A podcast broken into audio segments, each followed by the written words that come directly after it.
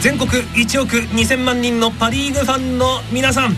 大晦日どんな風にお過ごしでしょうかねこんにちはラジオ日記アナウンサーオリックスファンデルタソは俺の嫁小塚 M ですパ・リーグファンのパ・リーグファンによるパ・リーグファンのためのパ・リーグラジオ今回回を数えて7回目でございますパ・リーグを熱くそして緩く語る居酒屋的ノリのトーク番組今日も1時間お付き合いいただきたいと思いますさあ私の向かいにはですねパ・リーグラジオ敏腕ディレクター古川くんがおりますどうもどうもこんにちはよろしくお願いしよろしくお願いしますこのパ・リーグラジオはゴールデンウィーク以来になりますかねますそうですね放送としてはね久しぶりに放送となるんですけれども前回本当にもうベイスターズ 愛をええ村瀬秀夫さんに語っていただいたんですがねえあの番組の後ラジオ日経ではなく TBS ラジオの方にしょっちゅう生まれてるんですよねな村瀬んさか私も聞きましたよマリンスタジアムの代わりにあれ村瀬さんと吉野光さん、そっちに出てるのそうそうそう企画全部なんか持ってかれちゃった感がありまねしたえよあねれラジオ日経でも聞いた話だなみたいなねねえなえんか似たような話をしてたような、ええ気でがしましたけどもさすがにライバル局の方では水道橋のエッチなお店の話は出てこなかったですねやっぱクオリティは断然違いましたねね、えええーさすが荻上一樹さんという感じがいたしましたけれども ねまあというわけで因縁朝からぬ TBS ラジオさんからまた今回来てしまいましたお話がこれね、はいまたですよまたですなんかもっといっぱい取材するところあったような気がするんですけどね、ええ何があったんでしょうかね。ええあのオファーしちゃいましたシリーズではなくオファーいただいいただいちゃいましたシリーねえズともういう噛むぐらいもうびっくりした話でびっくりしましたなかなかね取材を受け慣れてないんですよ私なんかいや我々だってそうですよアナウンサーですからね一応、ねえ取材する側ですからする側なのにえーされる側になりましてまあ緊張しましたけれどもという方々がもうすでにスタジオにお入りになっておりますねあの今シャッター音が鳴ってますけれどもこれはい取材の最中みたいなもんですかそうらね、なんですよね、はい一応この番組に取材に来ていただいたというまこあとででごもざいますね、そのおかげでまたこうやって番組ができてるんで本当にありがたい話なんですけれどもそういうことでございます、さあそしてさらにプラスゲストがいますそうなんですよ、はいもうこれ本当に半年ぐらい前からでしょうかねマネージャーさんが「パリガラジオやらないんですか ぜひうちのタレントを使ってほしいんですけど」っていう要望がよーく寄せられてましてねパ・リーグラジオやってくれとはいびっくりしましたねすごいですねリスナーからでもクライアントからでもなくマネージャーさんからそういやよほどやっぱタレントさんが楽しかったんだろうなとは思うんですけれども、ええまあまたこうやってあの来ていただいたので、ええ熱く語ってそうですほしいねですねでまた楽しんで帰っていただきたいとえいうことで、今日も盛りだくさんの内容で、えーパ・リーグラジオをお送りしていきたいと思いますこの後お昼12時まで、えーお聞きいただきたいと思いますそれでは始めていきましょうパ・リーグラジオプレイボール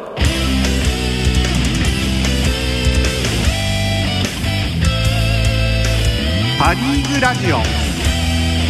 さあそれではパ・リーグラジオをお送りしていきましょう本日のゲストのご紹介でございますまずはこの方タレントの吉永美香さんですいやはい、よろしくお願いします。吉美香吉美香吉美香よろしくお願いします。よろしくお願いしす。ます。実ははい、吉永さん、この番組2回目のご登場でございます。そうなんですよ。はい。去年のゴールデンウィーク、そうですね。もうでしたかね長かったでしょう。ちょっと久しぶりじゃないですか。そこまでうんずっと マネージャーさんからのオファーがあったわけですねかなりありましたね、うん出してくれ、吉永を出してくれ と。ね。そうなんです。来ちゃいました。ありがとうございます。はいありがとうございますまあ前回ご出演の時は、まあロッテのファンでいらして、で、選手名鑑を擦り切れるほど読んでるという、ね。あーありましたそうなんねです。はい。ちょうどシーズン始まって1ヶ月ぐらいの頃ですから、選手名鑑に我々頼る時期だったんですけれそうどでも。すよね端っこのところがもうペラペラにこうんうそうそ外うそうにそうですそれてる感じでしたもんねぐらい読み込んで時るという間さえあれば話をペラペラみたいそうになそうってそうました。。で、はい選手のプロフィールを読み込むっていうね、家族構成とかね、あーありますそうねいうところ。 妄想してたんですそよ。うそうそう、はい。今年も変わりませんか、それは。そうですね。やっぱりこう春先なんかは常にこう電車の中とかでも見て妄想してますね。妄想。うん。はい。こんな家族がいるんだみたい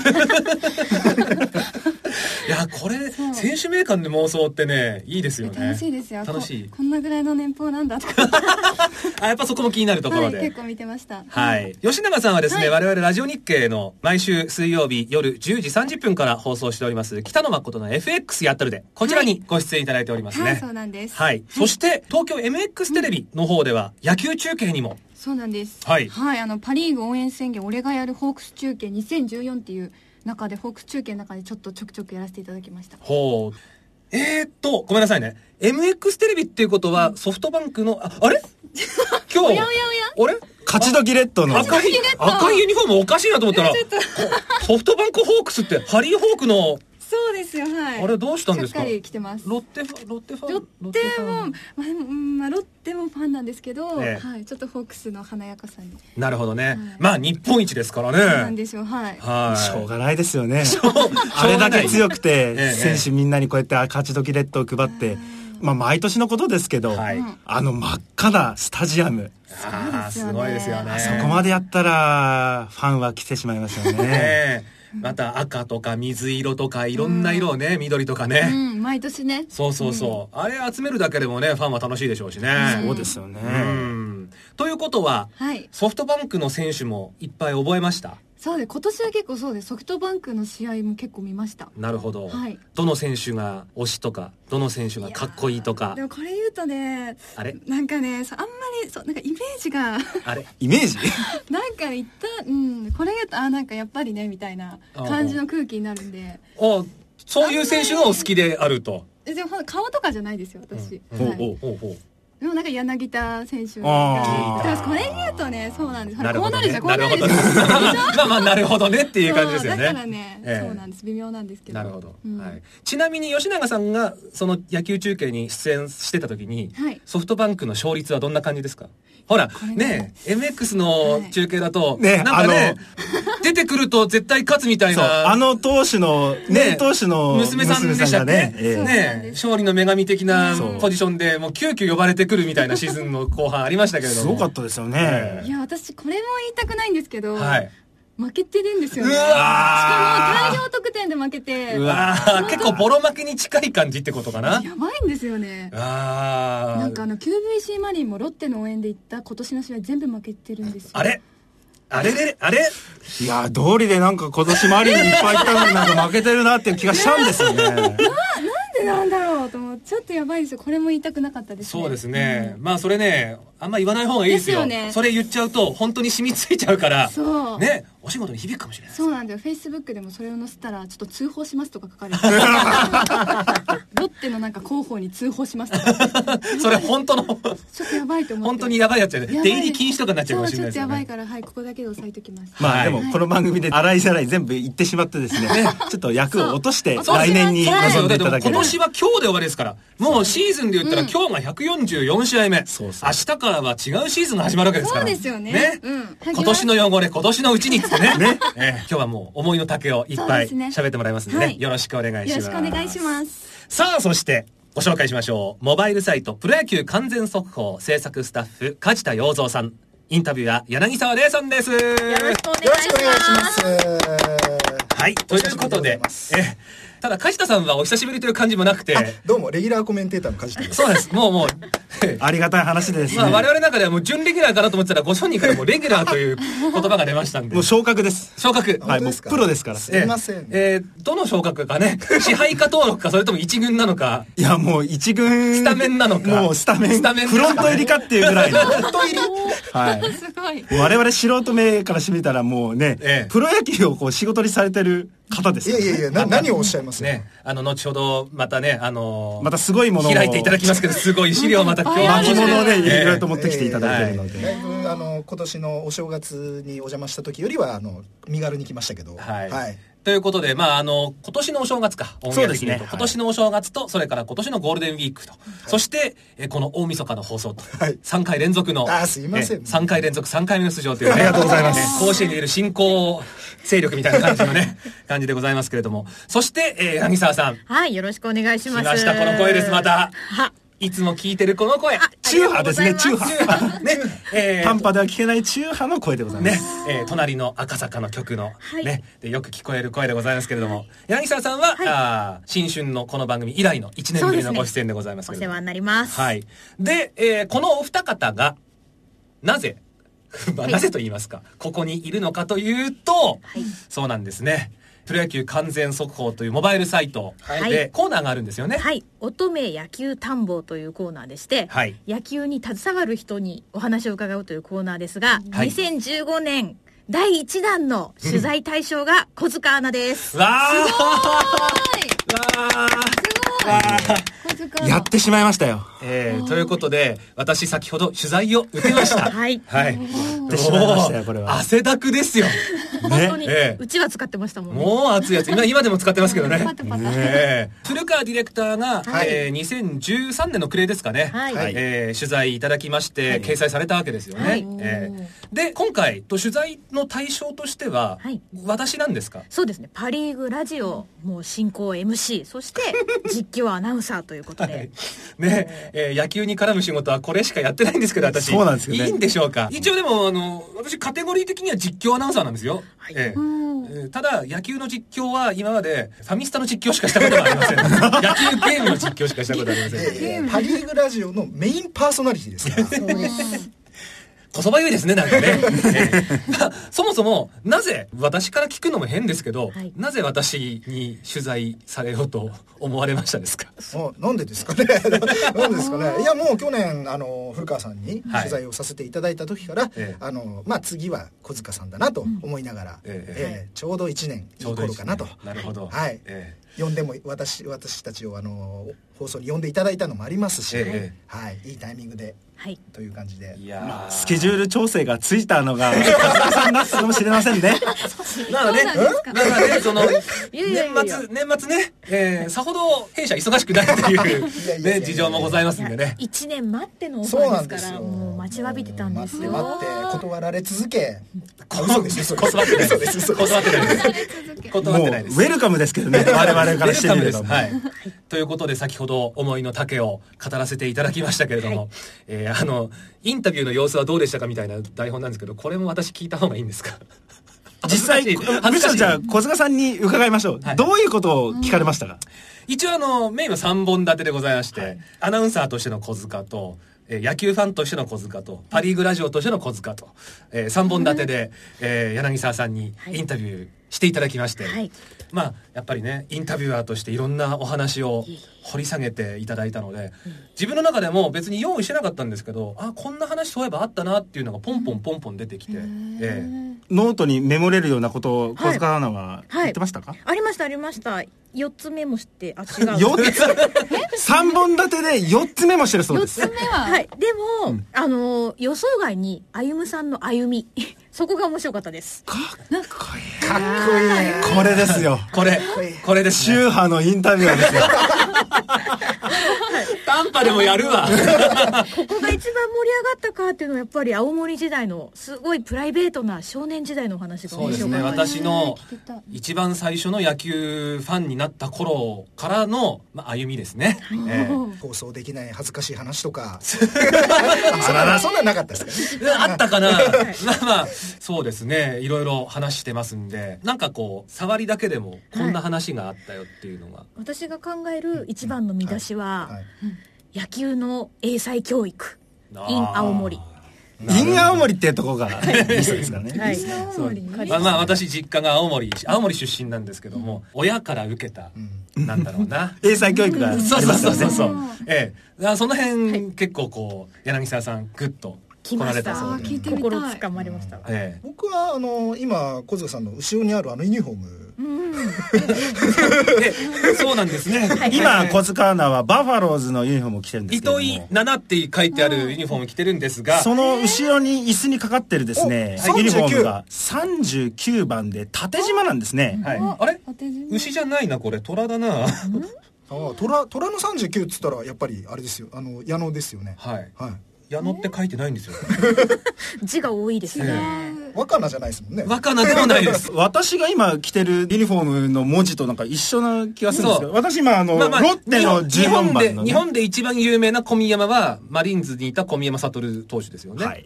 私が持ってる小宮山は小宮山真二ですえうえんほらこの反応になるでしょ なんか微妙な反応ですそうなんです。 ねえで、矢野選手が阪神でずっとキャッチャーで活躍してた、その39番を矢野選手が引退した後に小宮山選手が受け継いだんです。で、この選手を僕は昔から応援してたので、ユニフォームを作って甲子園に行くと、ああ、矢野さんのユニフォームですねって、売り子のお姉さんが目をキラキラ輝かせて僕のところに食いついてきて、違うんだって後ろパッて見せると、ちょっと悲しい顔するっていうねそんなエピソードを盛り込みまして、ね、それで後ろに置いてたんですそうなんです、ええ まあこれパ・リーグラジオなんでねちょっとあの虎の話はひとこあの隣に置いとこうかなと あまじゃあこちらのサイトの方でじゃあえその話そんな話もしてますんで、えーモバイルサイトプロ野球完全速報いつ掲載でございますでしょうか1月中ですね1はい、中4月の半ばぐらいだと思っていただければいいかと。はい、はい。ということで写真もいっぱい撮っていただきましたので、はいぜひプロ野球完全速報ご覧いただきたいとお願いします思いますということで、まあ、若干前振りは長くなりましたけれどもこんなメンバーでにぎにぎしく今日のパ・リーグラジオをお送りしていきたいと思います、まあ、2014年も今日が一番後ろ365日目でございますんでね、えー2014年をシーズン振り返っていきたいなと思っておりますまああの1月のこの番組の放送で2014年のシーズンどうなるかという大展望を行いまして。まあ、あの、梶田さん、柳沢さんは覚えていらっしゃるかと思うんですけれども、みんなソフトバンクが強いんじゃないのとか、いや、オリックスでしょみたいな話になって、そしたら、当たりましたね。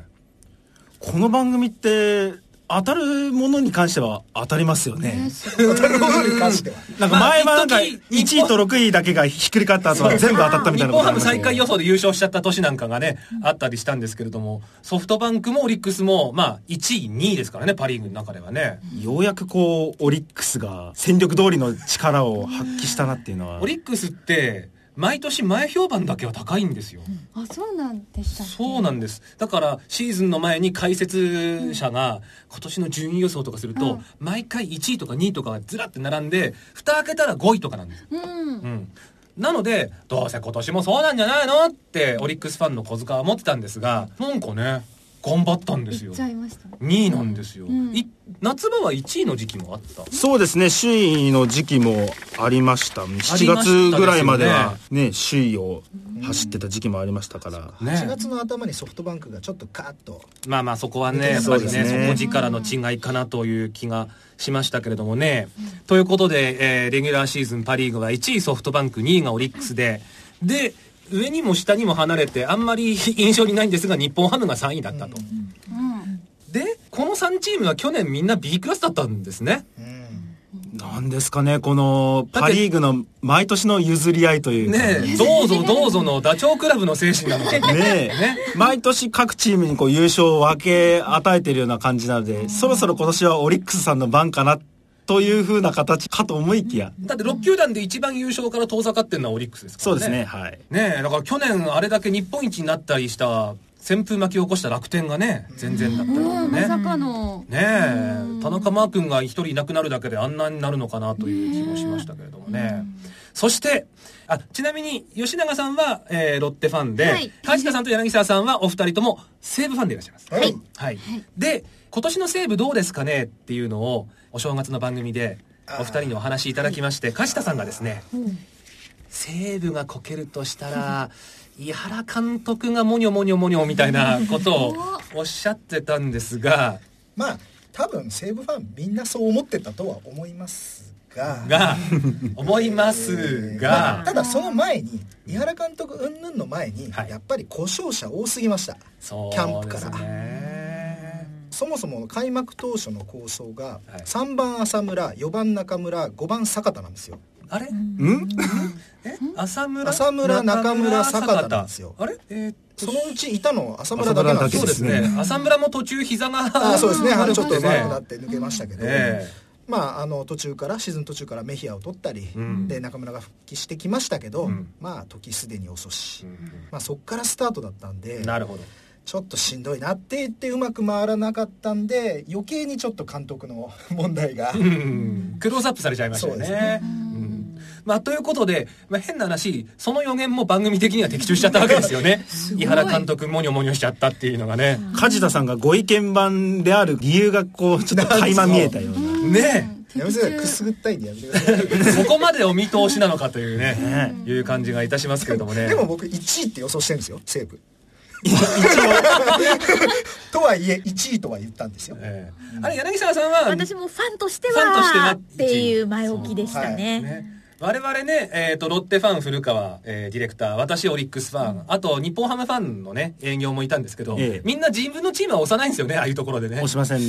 ねおかしいの我々だけでしたねねえねそれが良くなかったよくなかったそういうことだはい、ということであー番組恒例でございますけれどもそれぞれの出演者が選ぶ今シーズンのベストゲーム、んまあ、もしくはワーストゲーム、もしくは心に残ったあのゲームというのを、えー今年も、えー聞いていきたいなと思っておりますさあまずは吉永さんから聞きましょうか、はい、私はですね、はいまあこれベストゲームというかまあワーストゲームかもしれないんです けど私そう私の大体大体ね半半分以上はねワーストゲームになるんです よ去年もやってベストを選んだ人そんないなかったなんでだろうそうそれがなでも大体ね、うん勝った試合より負けた試合の方がねそうなんかね強覚く、えねてるんですよね植え付けられるんですけどね、はいさあそんな吉永さんはどんな試合ですか、えっとですね5月2日の5月2日 QVC マリンのはいライオンズ戦なんですけど、ライオンズ対マリーンズはい、ライオンズ対マリーンズでどんな試合だったでしょこれはもうあの歴史的なはいあれですよ、はい。うあれ 柳沢さんがあのーニッコニそッうコしてそうるなんですよねはいノーノーですよえー、岸投手がノーヒットノーラン達成というやられましたよやられましたねまあでもちょっと感動しちゃったんですけどうんあ敵ながらあっぱれみたいな感じですかそう途中からねえこれもしかしてって思ってから結構感動しちゃいました写真があすごこれいを生で見てたんですねこ。れはお家で見てましたはいーまた岸投手がかっこいいんですよねかっこよかったですよねでもこれでちょっとマリーンズやばいんじゃないかなって思っちゃいましたしかもあの試合って1回に井口選手がフォアボール出ただけのランナーだったんですよはいフォはいアボールで いわゆる準完全試合ってやつねはいであの日私試合見てたんですけども現地ではいほう試合の途中から行ったもんですから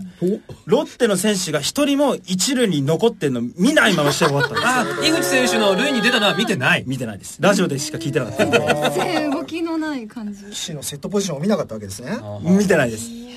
その試合は古川ディレクター的にはどんな感想だったんですかだんだん球場が7回ぐらいになってたらロッテファンも湧いてくるんですよんなぜかざわつきあれあるんじゃないあるんじゃはいはいなはいいみたいな風になってきてもう最後はなんかもうすがすがしい気分になりましたね結構そうですよね相手チームのファンもめったに見られないものだからんどっか見たいって気持ちも働いちゃったりとかしますよねうんということは吉永さんもそんな感じだったとちょっと感動しちゃって最終的にはああよかったよかったみたいないいもん見たうんいいもん見れたらと思って感動しましてややっぱ岸投手にやられたんでもうしょうがないなっていうのはあるんですよねあもうその後はもうみんなで飲みに行っていやすごいもの見たねっていうところで今日は終わりってなるいほうどね形になりましたねすっきりみたいなすっきりしましたねはいということはまあマリーンズファン的にはまあノーヒットノーランやられて悔しいけれどもまあ良かったな、うんいいもん見たな、うんちょっと複雑ですけど複ね雑ですねね印象強かったですなるほどね、はいそれだけに印象強かったと、はいどうですかその後岸投手のファンになったりとかしませんでした、まあちょっとねいろいろ調べち ゃって調べちゃったどんな感じなんだろうみたいな、ねえうん、選手名鑑で選手メーカー読んだり とかあすごええい選手だなとそう思でいましたすよ東北学院大ですからね珍しい。はい、という5月2日の岸投手ノーヒットノーランというのが、あー吉永美香さんの今年の一番の試合だったということですね、そうです。さあ続いて柳沢さんはい。お願いします西武ファンとして、もう本当に私浅くてミーハーで申し訳ないんですけど、とんでもないとんでもないすごい個人的な理由なんですけど、はい私今年初めて一人で野球を見に行ったんですね。おおデビューデビューデビューしました。吉永さん行ったことあります？あ最初ずっと一人で行ってたんですよ QVC 前に友達がいなくていえー、あー先輩と言わせてください。やい やおっしゃりますかちょっいやいやとどうしても勇気が出なくて一人では行けなかったんですけど、デビューしました。はいそれが5月24日土曜日。おおライオンズ対ヤクルトこれが12対8でこの日も岸投手だったんですけれども、中村選手と浅村選手両方にスリーランが飛び出しましてお非常に見応えがあって、うんもうお手洗いに立つ暇もないぐらいでお一人で野球観戦楽しいいけるっていう自信をつけてくれましたし、うん見てて爽快だったといううこんなるとでほど大丈夫かもっていうこう期待も持てましたしね、この後のあーチーム的にもですねはい結構点が入ってるうからんまああうのんチーム打率3割に届くかぐらいの強力ヤクルト打線に打ち勝ってるわけですからねこの試合ね、はいそうなんですよね。メヒアは来日初の猛打賞そうそうか、すごいの連れてきたな西武はと思いましたからねえホームランを打ちまくって最終的にはホームホームラランンを王ですもんね、はい、メヒアと中村選手のあのあねタイですからの、ねホームラン王が今年唯一の贈り物で1すヶよ、月半シーズンいないのにうんホホームランを取っちゃったっていうそうそうそうましてやね中村選手だってまあまあ休んでましたからね休んでたそうにでもすかかわらずホームラン王ですからねそうですねなんでメヒア中村の幕開けというかなるほどねはい、目覚めという感じではいすごく印象深いですね、ちなみに柳沢さんお一人で野球を観戦するときははいどんなスタイルというか、あさすがにユニフォームは着られないので、おーはい、一応バットは持ってって応援道具はいはいはのいポンポン叩いてえますしあとお酒を飲めなくなりますねえ、お酒飲めなくなります、えーはい、ですかなんなんか一人で飲むのはうん飲む気になれなくてー狭山茶飲んでました いやー、いいではいすね交流戦の時にあまり西武ドーム行かないんで、ええちょっと伺いたいんですけどええ5月末頃の西武ドームってはい気候ってどうなんですか、まだ肌寒いですあーそう油断は禁物ですねなるちほょっとどナイターだとうんあったかい狭山ちゃんが欲しくなりますね。そうなんですよめちゃくちゃ寒いかめちゃくちゃ暑いかのどちらかでしかないですからねまあ西武ドームはねいい球場ですねね夏暑く冬寒 いられる天然の冷暖も完備えいいですよでもお一人で観戦されてるということは、はいまあ周り、はいまあ他のあのファンの方々が横にいるわけじゃないですか、はいそういう方々とはい交流されるのか、それとももうは一い人で集中してグッと入り込むのか、多分外野だったらハイタッチしたりはいはいはい交流できたと思うんですけどさすがにそこまではできなくて内野の椅子の方ですか。 内野の椅子です、はいはいはいなんでこんだけ点が入ったのにこうハイタッチできないのがもどかしかったですねしちゃえばよかったじゃないですか。次は はい来 来シシーーズズンンはは来シーズンはねい、それ来を年はね。目標い。に頑張ります、吉永さんは一人で球場行くときはどんな感じで見るんですいやか。本当しっぽりとししっぽ りと、しっぽりっぽり普通に内野のとこで座ってでまったり と。そうひたすら私ビール飲んで、ええでもなんかそうしてると隣のなんか見ず知らずのおじさんがなんか教えてくれたりするんですよ、はいはいはいはいなんかこれは今ねこういう球でねとかおーこういう状況で次はこうなるよみたいなへー話しかけられたりとかしてなんか仲良くなっちゃったりとかしますへーそういう配球をね読むロッテファンマリンスタジアムの多いですなんよかじ地味な なんかしっぽりはいへえそのメガホンバンバン叩いたりとかいう感じでもなくそうですねへー友達と行く時はあーあーってなるんですけあどまあねええ一人の時ははいなるほ多ど分そういうおじさんって川崎球場時代から見てたんじゃないですかロッテ を、えうんなんかしっぽり配球読んでそうな感じしますいるんですよ、うん最近ロッテの試合とかでも女性ファンって結構増えてきてるんですよやっぱりね世の中カープ女子じゃないですけれども、なんとか女子みたいなのあるじゃないですか、はいそれぞれの推しのチーム女子同士で野球見に行ったりとかっていう周りどうですか吉永さんあでも私その友達がマリーンズファンになりました球場連れてったらおうん引き込んだ引き込ん素で晴らしいでその子と今シーズンはもう超行ってましたねへうんえ増えましたよ比率ちょっと女子率増えましたあねやっぱそうですかありがたいことです吉永さんのおかげですよねありがとうございます。もっともっともっと連れ100てき人ます100人1000人ぐらい増やしてもらいたいと。はいもっと連れてきますまあでもあのねまあ僕が京セラドーム帰ってた一昨年ぐらいはですね隣に人がいないっていうケースが多かったですけど、ね、 内野で見てるとね、ええでも今年の京セラドームも3万人超えた試合かなり多くて、ええすごかったですよね。ねえらしいですね全然なんかあの3階席のところに広告を掲げなくても人が埋まるというそうそうそうあーだからゆったりのんびり野球を見るのが好きだったオリックスファンは逆に足が遠のいたらしいですけどねあーそのガ話ヤガヤしちゃってねまあ別に球うん球団としては別にいいことなんですけど全然いいことねなんですけどねええまあねという、えー柳沢さんは、えー一人野球デビューというね、5月24日あー、西武対ヤクルトのお交流戦でございました、梶田さんはどうですか今年の1試合、えっとまあ、ちょっと残念な方に近いのかもしれないんですえが、え近いというか、まあ、結果的には残念な試合なんですけど、はい4月の8日の、えー西武ソフトバンクはい1回戦、うんこの試合ですね結果から言うとですねええ4対3でソフトバンクが勝っているんですが、えええー最後9回の表に松田のツーランで逆転してわあっていう試合だったんですよ。うんうんうんうん逆転かでこれ最後9回抑え出てったのがこれ西武シーズン当初抑え誰やってたか皆さん覚えてます高橋智美ではないことは、そういうことなんですけど、ええわかりますけれども誰でしシたーっズけン当初戸亀が抑えをああそうでしたか思い出したやってたんですよはいはいはいで戸亀投手が最初これ4試合目の登板だったんですけど、ええ最初の2試合は、まあ、割と緩い展開の6点負けてる4点勝ってるで、えっと3試合目に2点差で出てって初セーブを挙げてるんですねほうほうほうただその初セーブを挙げた試合も実はフォアボールフォアボールヒットノーアウト満塁で自分で作っといてその後抑えてセーブついたみたいなおーマッチポンプ式ですね、ええ非常に楽しい試合をしていたんで すがでそこから中5日空けて4試合目の登板、はいえー牧田投手がこれ試合は、えー8回までうんうんうん2失点、好投、うん3対2の1点差1点リード僕はてっきり牧田に完投させると思ったんですよほうほうほうしたらまあ抑え投手ですから分からんでもないですけど戸上投手が登板したとはいで抑えピッチャーってまあ戸上投手も今年初めての経験なわけですよ、はい抑え投手ってある程度やっぱりいろんな経験をさせていって作り上げていくものだと私は思ってるんですね、うん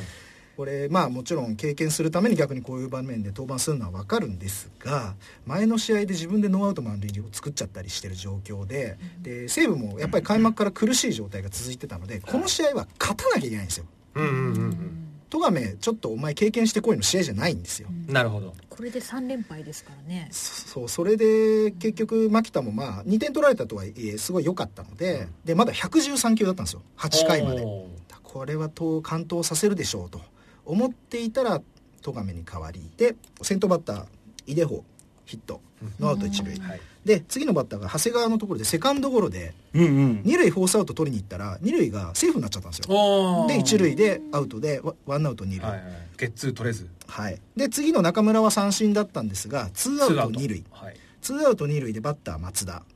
松田選手考えたらえ一塁も空いてるそうですし、ねまあボールから入ろうよ、ええええ様子見ようよ、ええキャッチャー住谷えはいボールゾーンに思いっきり構えましたはいあこれは1球外に入る、まあ、変化球かなんかでちょっと様子見るのかなと思ったら、そのボールがまあ見事にすっぽ抜けてど真ん中へうわあ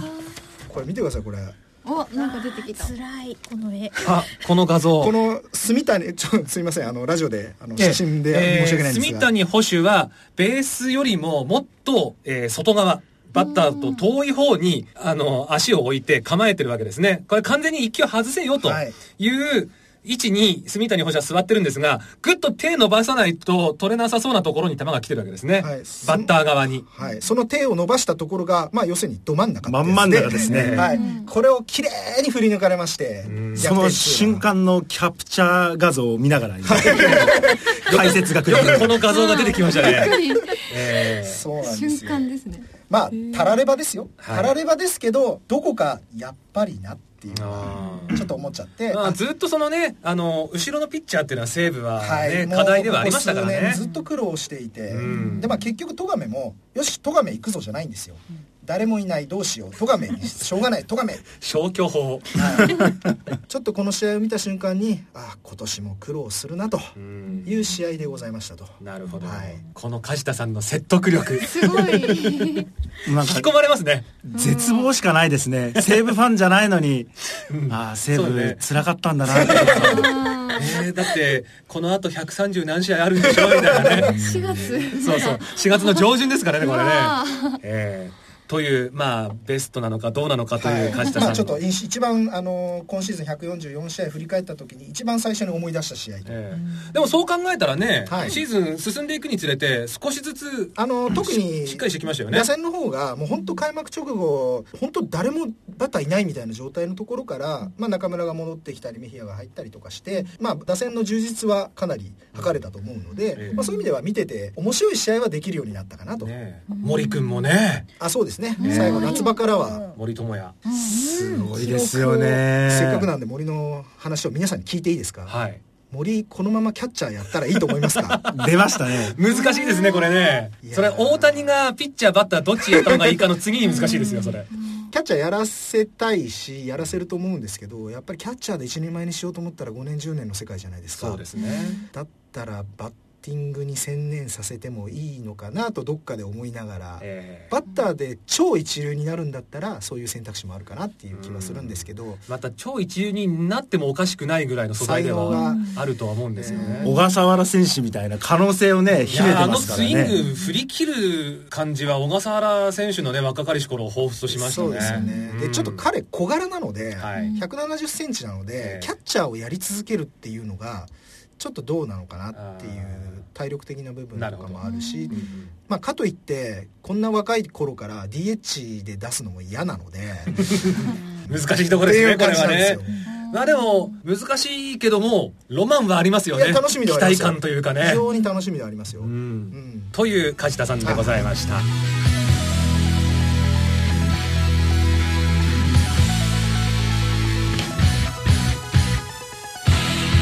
この続きはまた後日公開いたします。次回もどうぞお楽しみにパリーグラディオ